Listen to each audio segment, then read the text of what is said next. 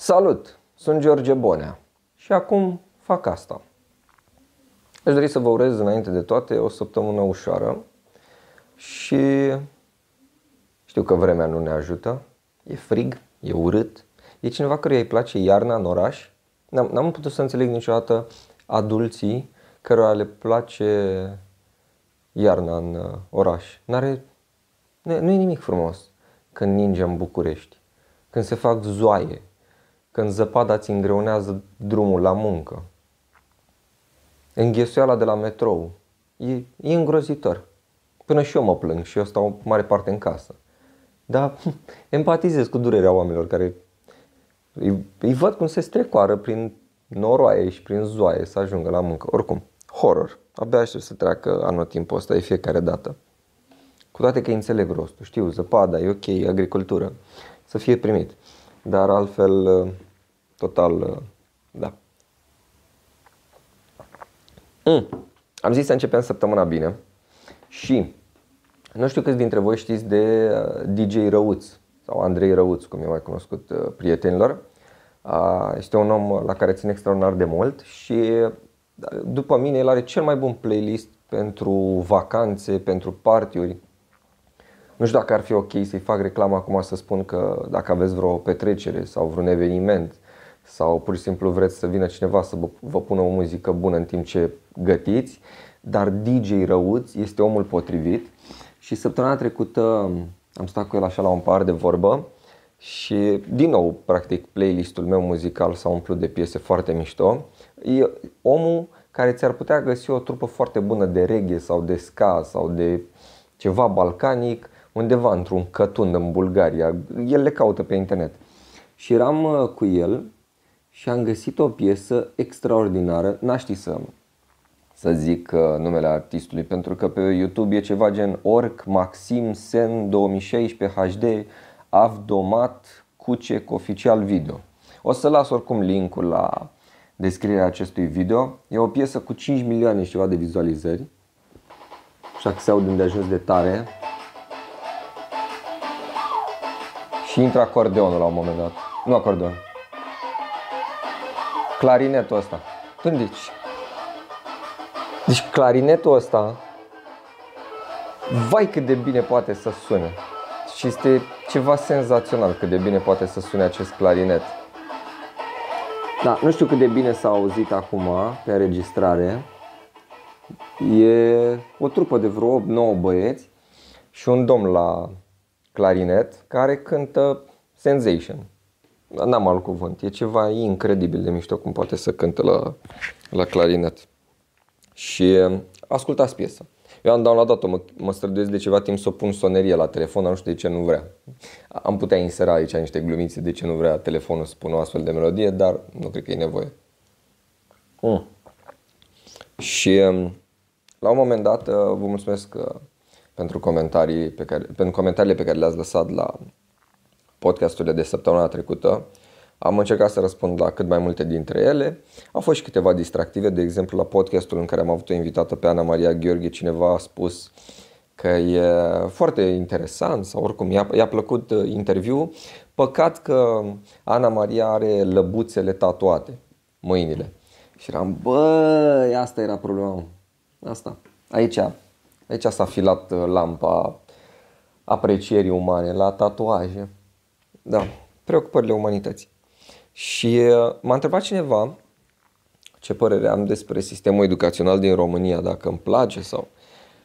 Băi, personal, mi se pare că e foarte trist ce se întâmplă și nu, nu cred că am un răspuns. Adică eu personal, dacă aș intra în politică, n-aș ști ce, să, ce de făcut cu sistemul educațional poate doar o schimbare radicală, dar altfel așa să o iei pâși-pâși, cum încearcă toți guvernanții, nu mi se pare că e cu sorți de izbândă. De exemplu, acum de curând cunosc pe cineva care la, la facultate și la una asta e prestigiu, comunicare, advertising, nebunii și îmi spune cum decurg examenele. Și sunt șocat de Bine, cumva lucrurile astea se întâmplau și când eram eu student. Am fost la Hyperion, la universitate privată Și apropo, am intrat de curând pe site-ul lor.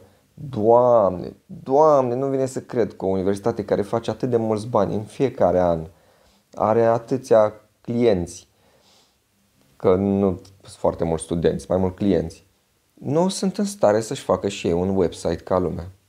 Deci e, e ceva incredibil cât de urât, cât de chicios, cât de învechit poate să arate. Mi se pare că tu ca universitate te discreditezi total când primul tău impact pe care îl ai cu viitorul student e în anul 1998. Că de acolo e site-ul lor. Bun, și aducându-mi aminte cum se dădeau examenele și la mine, eram, bă, da, mă, hai că lucrurile s-au mai schimbat. Absolut deloc. Deci în multe universități din România încă se copiază, ceea ce mi se pare absurd, știi, că stau și mă gândesc, hai mă, că na, copiam și eu sau... Dar acum îmi dau seama că am fentat viața și cumva noi, cei care facem lucrurile astea, chiar fentăm viața, pentru că dacă toată facultatea tu copiezi sau faci o combinație cu un profesor, cu o profesoară ca să iei note bune, să-ți iei licența și după aia probabil că și la master și la doctorat se mai întâmplă tot felul de mișculațiuni, dar vedem în presă câți profesori invită studente la ei acasă să facă dragoste pentru note. Și ce frumos am zis eu dragoste. Um, practic tu fentezi viața, tu nu... După aia ce o să faci? Adică ai o diplomă, ai o, ești licențiat, ai terminat studii superioare, te duci să te angajezi. Păi tu o să ai pretenții de la viață, de la angajator. Tu care ai trecut prin facultate așa, în boulea. Și îmi dau seama că și profesorii încurajează chestia asta și nu știu dacă a rămas de pe vremea lui Ceaușescu când trebuia să avem studenți la hectar, mulți și proști, sau uh, pur și simplu e milă. Adevărul că și am avut profesori miloși care zicea, ha mă, lasă-mă, dă mă și lui de trece. Dar de ce să-i dai? Adică serios, de ce trebuie să, să creștem așa o țară de deștepți închipuiți? Bă, dacă nu ești capabil de studii înalte, tu te bă băiatule, sau fac, du-te acasă. Serios, fii bun în altceva, fii un șofer extraordinar. Pune marfă pe rafturi într-un mod senzațional. De ce trebuie să ai tu o diplomă într-un domeniu pe care oricum nu îl vei cunoaște niciodată de ajuns de bine? Pentru că, unu, ori nu te duce capul, doi, ori nu-ți place. Vii aici doar pentru că vrei diploma asta ca să justifici un salariu mai mare la un moment dat. Da, cam asta se întâmplă în continuare în universități. Plus metode total depășite, adică na, eu când am terminat facultatea, hai zicem că internetul nu era atât de la îndemână, cu toate că era, da, să zicem. Și atunci încă mai aduceam topuri întregi de referate și foi scrise, amboule. Bă, da, astăzi, în 2020, când poți să faci totul online, pui pe un stick, pui pe un cloud, astăzi încă li se mai cer studenților să vină cu sute și sute de foi referate pe care ai să fii serioși, că le copiază de pe internet, mulți dintre ei n-au nicio treabă, nu stă nimeni să-și citească cărți și să îți scoată cu... Sunt prea puțini ăștia. Probabil ăștia chiar vor face mai multe lucruri pe partea educativă în viață. Altfel nu. E o bătaie de joc. Mi se pare că efectiv e un business. A face o universitate, a face o facultate în ziua de azi E o afacere ca să iei niște bani de la unii care mai încolo cred că vor lua niște bani pentru că au o diplomă. E un haos total, e o prostie. E o prosteală și o prostie în același timp. Și spuneam de chestia asta că am aflat un lucru foarte interesant despre un profesor universitar și apropo de chestia asta, mă deranjează profund studenții și mai ales studentele. Dar mă deranjează profund studenții care în 2020 atât de tehnologizați fac poze la orice rahat. Deci vedem pe internet orice rahat pozat de tineri atât ca vârstă biologică cât și mentală. Orice rahat, orice neregulă, ia uite a parcat pe trecere, ia uite a parcat pe locul pentru persoane cu handicap, ceea ce e foarte ok, bun, să înjurăm. Băi, dacă îmi vine vorba de autoritatea cu care au ei de-a face, precum profesori universitari, băi, este o liniște. Este o liniște atât de apăsătoare. Adică în continuare aud de profesori libidinoși în facultățile de la noi și mai primesc mesaje uh, Uh, pe mail mesaje private că, a, că să vezi cum e la facultatea asta din Iași, că e profesorul cu tare care vorbește cu studentele. Dar de ce îmi spui mie? Bă, băiatule sau fată, pune și tu pe net. Serios, pune pe Facebook cu subiect și predicat, profesorul X. A, e cu atât mai interesant când sunt mai mulți care trec prin experiența asta și nu reușesc să se alieze să facă un demers împotriva unui profesor care îi, își bate joc de viitorul lor și de ei ca oameni. Și în continuare sunt universități în care se întâmplă chestia asta, în care profesori se dau la studente. Așa, pe față, fără niciun menajament. Ceea ce mi se pare foarte ciudat. Asta mereu și m-am gândit că am auzit de foarte mulți profesori universitari care au relații cu, cu studente și am, bă, da, dar nu e ciudat? Adică, nu, nu mă refer că n-ar fi legal, nu mai intru în aspectul ăsta. Pur și simplu, mi se pare că este o chestie ciudată la mijloc. Să ai o relație cu o elevă. Habar n-am, nu știu, eu o văd ca fiind ceva ciudat. Probabil pentru că o transform într-o imagine ca și cum ai avea o relație cu o elevă de liceu sau de generală, pentru că e o elevă, e o studentă. Dar tot mi se pare ciudat. Asta se întâmplă. Și că sunt foarte multe studente, inclusiv în București și în restul țării, care știu, bă, profesorul ăla ne cam cheamă la cafea, ne dă mesaje porcoase pe WhatsApp, e mega intruziv și, na, hai, tăcem din gură, ne luăm diploma, ne luăm examen și după aia o să ne înscriem cu toate în USR Plus și o să milităm pentru o societate mai bună. Extraordinar. Da. Și asta se întâmplă. Bun, și revenind la profesor despre care am auzit.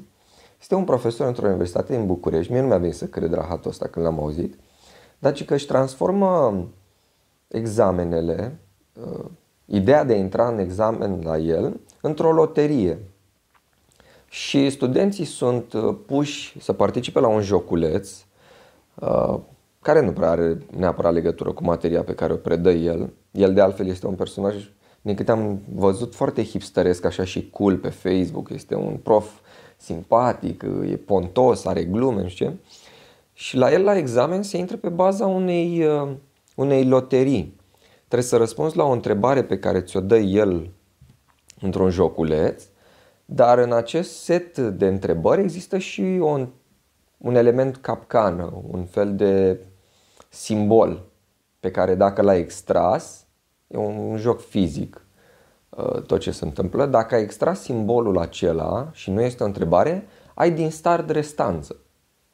Și am, stai mă un pic, că eu mă duc la facultate, învăț și profesorul vine, mă pune să particip la o loterie inventată de el și dacă eu am în acest joculeț mi-a picat simbolul care înseamnă restanță, eu am restanță și mi-a da, da, exact asta se întâmplă. Fără drept de apel, fără nimic.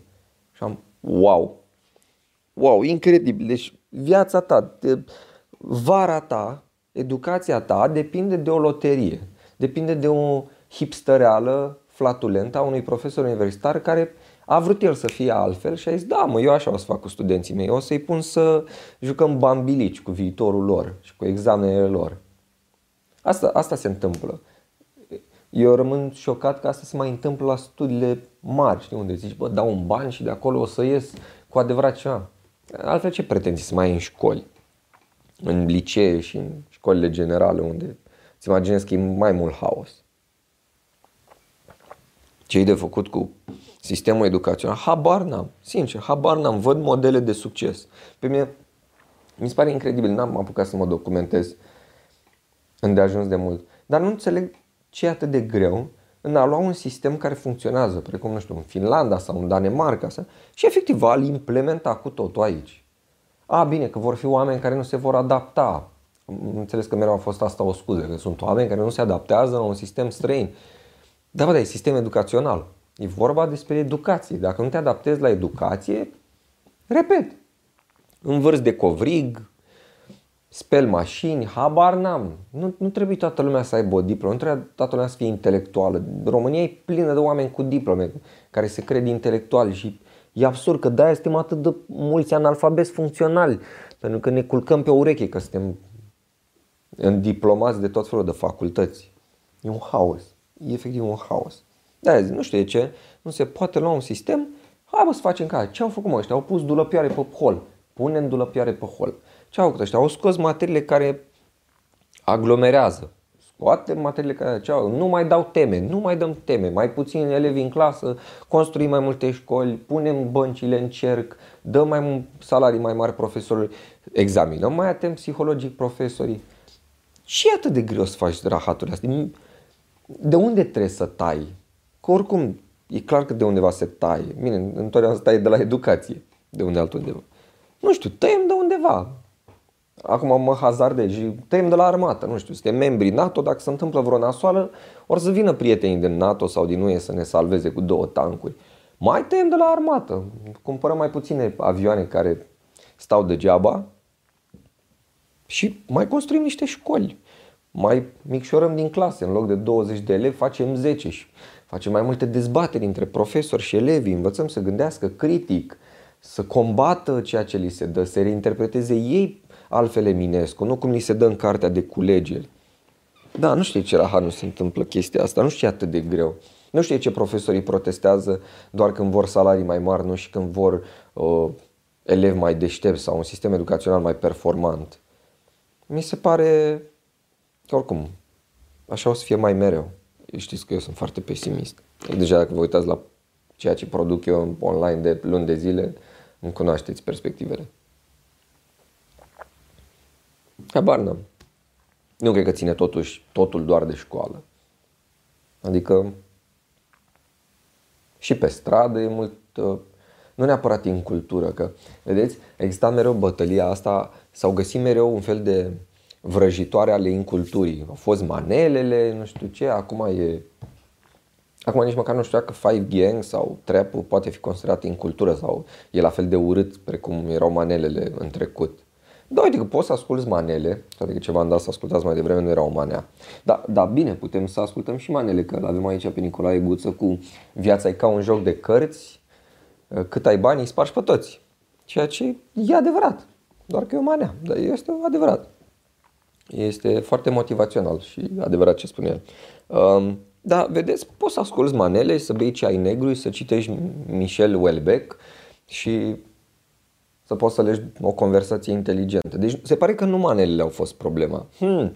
Dar chiar, uite, și pe Facebook am foarte mulți uh, prieteni care ascultă manele și te uiți la ei, studii universitare, doctori, doctoranzi, uh, oameni care știu istorie, sociologie, nu știu, și poți să legi mega conversații cu ei și ascultă manele. Hmm, ce să vezi, nu manelele produc în cultură. Atunci ce produce în cultură? Contextul? Hmm, ar putea funcționa. Da, Poate că e contextul de vină, poate că lipsa investițiilor în sisteme educative, în, în sistem educațional competitiv nu ajută și faptul că ai niște valori lăsate așa de izbeliște sau promovezi niște contravalori. Nu știu, discuția poate să fie foarte lungă, dar a pus așa patalama pe un stil muzical și evident pe cei care îl cântă. Care bineînțeles că nu sunt niște intelectuali, dar Niciodată Salam sau Guță sau Minune n-au pretins că sunt intelectuali. Sunt oameni care fac muzică pentru oameni care vor să distreze pe muzică. N-au zis niciodată nu vă mai duceți la cărturești, veniți să ascultați manele. Cum n-au zis nici iubitorii muzicii rock, haide să nu mai mergem la Metallica, haide să mergem cu toți la cărturești să citim. Ce dracu. Habar n-am ce ar trebui făcut pentru educație. Dacă bani se dau pe cărți în fiecare an. Nu știu de unde ar putea veni educația asta. Probabil de la vedetele TV care ocazional, după ce au făcut luni de zile de spectacole televizate odioase și prostie, efectiv prostii, se trezesc așa în prajma ipocriziei că, domne, ce se întâmplă cu țara noastră? Cum e exemplul lui Dan Negru, care ani de zile a pus și el osul la na, ce a făcut în televiziune și ocazional se mai găsește să fie lup moralist. Bă, a, mă, mă lași. Și apropo de chestia asta cu lupii moraliști, ca să vă dau un exemplu de ce înseamnă uh, mizerie televizată, dar de data asta cu un scop. Am fost alalter la dentist și la dentist ai un, uh, un televizor, pe hol un televizor. Și um, era dat pe ProTV, tocmai începuse emisiunea lui Măruță. Și la emisiunea lui Măruță, un show de televiziune extraordinar, ceva sensation. Nu știu de ce nu exportăm bijuteria asta a televiziunii. Um, a, fost, a arăta că el face farse, Măruță face farse. Dar nu face Măruță farse. Evident că face farse. Și cu o zi înainte a avut invitat o cântăreață Mira, Mira venise invitată să lanseze o nouă piesă și a fost uh, fix în ziua când a căzut uh, guvernul. Oricum, probabil vă dați seama deja că acest podcast a fost tras cu ceva zile înainte să îl vedeți voi. Mai exact săptămâna trecută, vineri. Bun, și Mira a venit la Măruță și Măruță i-a făcut o farsă, a spus că nu mai, nu mai poate da momentul muzical în direct, nu va mai fi prețioasa lansare. Apropo, sunt curios dacă lansarea ar fost live sau ar fost un playback penibil. Dar nu ne mai legăm de aspectul ăsta, dar așa o curiozitate personală. Și în ziua când trebuia să, se, trebuia să fie lansarea, lansarea a căzut guvernul. Și cei la ProTV au dat breaking news, că na, a căzut guvernul. E o știre pentru oamenii care le pasă de ce sunt în țara asta. Și în paralel o filmau în studiourile la mă, emisiunii lui Măruță, o filmau pe cântăreață că îi spunea, băi, uite, nu-ți mai putem da momentul muzical, că na, a căzut guvernul, acum o să băgăm breaking news. Băi, superbă, superbă reacția artistei. S-a supărat. Că ce treabă are ea cu guvernul? Că ea să micționează pe el de guvern. Că ce dacă căzut? Ea a venit să-și facă treaba, domnule. Ea vrea să cânte. Și am, uite, domnule, uite, cam, cam asta e. Cam la asta se reduce.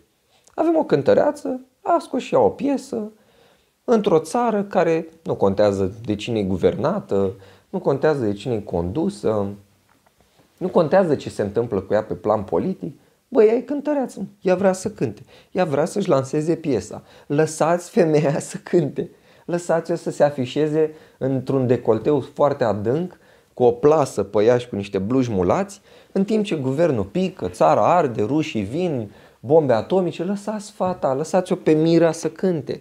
De ce să nu cânte ea? Vedeți, cam la asta se reduce existența noastră. Când spunem că de vină pentru lipsa educației uh, sunt ori maneliștii, ori trepării, ori Uh, țăranii care votează cu PSD și n-au dinți în gură și se duc să-i pupe mâna Viorică-i dăncilă. Vedeți, noi stăm așa și înjurăm niște noțiuni abstracte când colo Mira vrea să cânte. Domnule, a căzut guvernul, dar ea vrea să cânte, lăsați-o să cânte. Da, asta este. Cum altfel să faci educația mai bună? N-ai cum să faci mai bună. Exceptând să iei efectiv un sistem care funcționează să-l implementezi. Dacă faci chestia asta, e posibil să începi să fii așa un pic cam prea dur. Pentru că la un moment dat trebuie să fii dur, nu știu, să dai amenzi, să penalizezi oamenii pentru tot felul de lucruri și atunci nu o să mai fie democrația asta frumoasă pe care o vor oamenii, democrația asta în care oamenii așteaptă de la sine să fie deștepți și civilizați.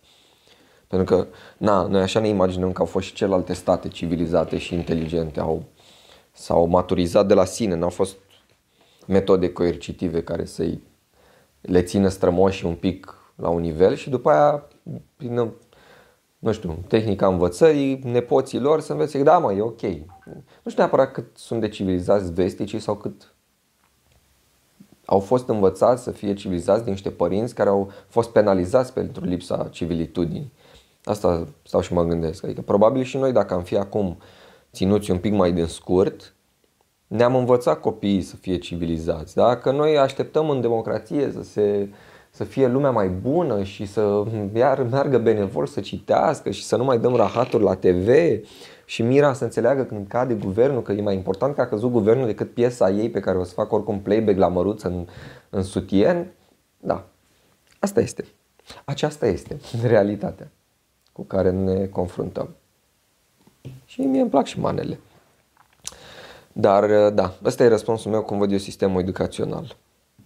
E trist. Avem profesori care n-au ce să caute la catedră, avem elevi care n-au ce să caute în bănci, da, avem diplome multe. La fel cu, cum e și în cazul carnetelor de șofer. Doamne, deci produce țara asta la șoferi. Ce n-ai văzut? Oi, cred că e săptămâna și sute, dacă nu mii de șoferi în țara asta. Că orice prost, ai ai, n-ai carte, ai, n-ai un sens în viață, trebuie să iei carnetul. Ca așa a rămas mentalitatea. Domne, nu poți să n-ai carnet. E, a, avea carnet este efectiv o plasă de salvare pentru unii. Dacă n-ai fost bun la școală, n-ai fost un sportiv, ia-ți mă carnetul, învârte de covrigul ăla și câștigă și tu o pâine. De parcă e așa, a, a conduce e nimica toată. Nu ai vieți pe mână, nu ești responsabil. Nu, doar învârtești de covrigul ăla și fă un ban cinstit. Ca, da, așa, așa se fac carne. Citeam zilele trecute o știre, nu știu în ce județ, în ce oraș, uh, un polițist, bine, și presupun că erau mai mulți, cereau favoruri sexuale de la, uh, cele, de la femeile care voiau să-și ia carnetul. Și au dat ceva carnete la viața lor pe, pe carne și pe sex, știi? Și eram, a, și am înțeles după aia că probabil n-am citit cu atenție, dar doi ani de zile nu mai au voie să umble prin mediul ăsta al, nu știu, evaluării auto. Și am, wow, wow, senzațional, doi ani de zile. Vă dați seama câte persoane, câte femei au acum carnetile, probabil neștiind să conducă. Au învățat probabil în mers, dar asta dacă au reușit să o facă, dacă s-au adaptat. Dar altfel sunt femei în țara asta, sunt și bărbați în țara asta, care au luat carnetul așa în boule și îi vedem în trafic că sunt isterici, nu să conducă, nu să parcheze, nu, nu știu să-și înțeleagă mașina, care e gabaritul ei. Eu încă mai văd oameni care atunci când parchează fac chestia asta, se ridică deasupra volanului să uită să vadă unde se termină mașina. Și sunt, bă, de cât timp conduce? A, păi am mașina asta de câțiva ani și tu încă mai faci asta. Încă te mai uiți să vezi unde ți se termină mașina. Asta e un motiv pentru care am înțeles că pe vechile mașini americane se punea simbolul ăla, low, uh, sigla mașinii se punea în capăt, pe capotă, ca să înțelegi tu unde se termină. Hai să refacem chestia asta, să le punem oamenilor ceva, o moțunache. Cred că de-aia și-au pus oamenii, a, uite mă, de-aia și-au pus oamenii ren, nas de ren pe mașină, ca să vadă unde se termină. Era gândită treaba. Da, nu ne-am, nu ne-am gândit la aspectul ăsta. Să ținem cont de acum încolo, când vedem oameni care au năsuc de ren pe mașină, nu e pentru că sunt ei infantili și sincer pe cine deranjează. E, oarecum e chiar drăguț. Am văzut oameni vexați, acești apostolii ai Dani Budeanu că nu, nu pui năsuc pe mai extraordinar. lasă frate, e un obiect să și-l înfrumusețeze pe cine deranjează. Da, asta probabil este sensul, că na, să-i vezi unde se termină capota și să știi să o parchezi. Dar altfel, se întâmplă chestia asta. Avem țara plină de șoferi care nu știu să conducă. Și probabil așteptăm să învețe din mers. Bun. Uh, vreau să vorbesc de două cărți. Una ar fi uh, Raiul Găinilor, pe care am, uh, am încercat să o citesc. Poate nu e o carte pentru mine. Repet, atunci când dau de o carte care nu-mi place, spun că nu e o carte pentru mine. Dar o să vă spun de ce nu mi-a plăcut Raiul Găinilor.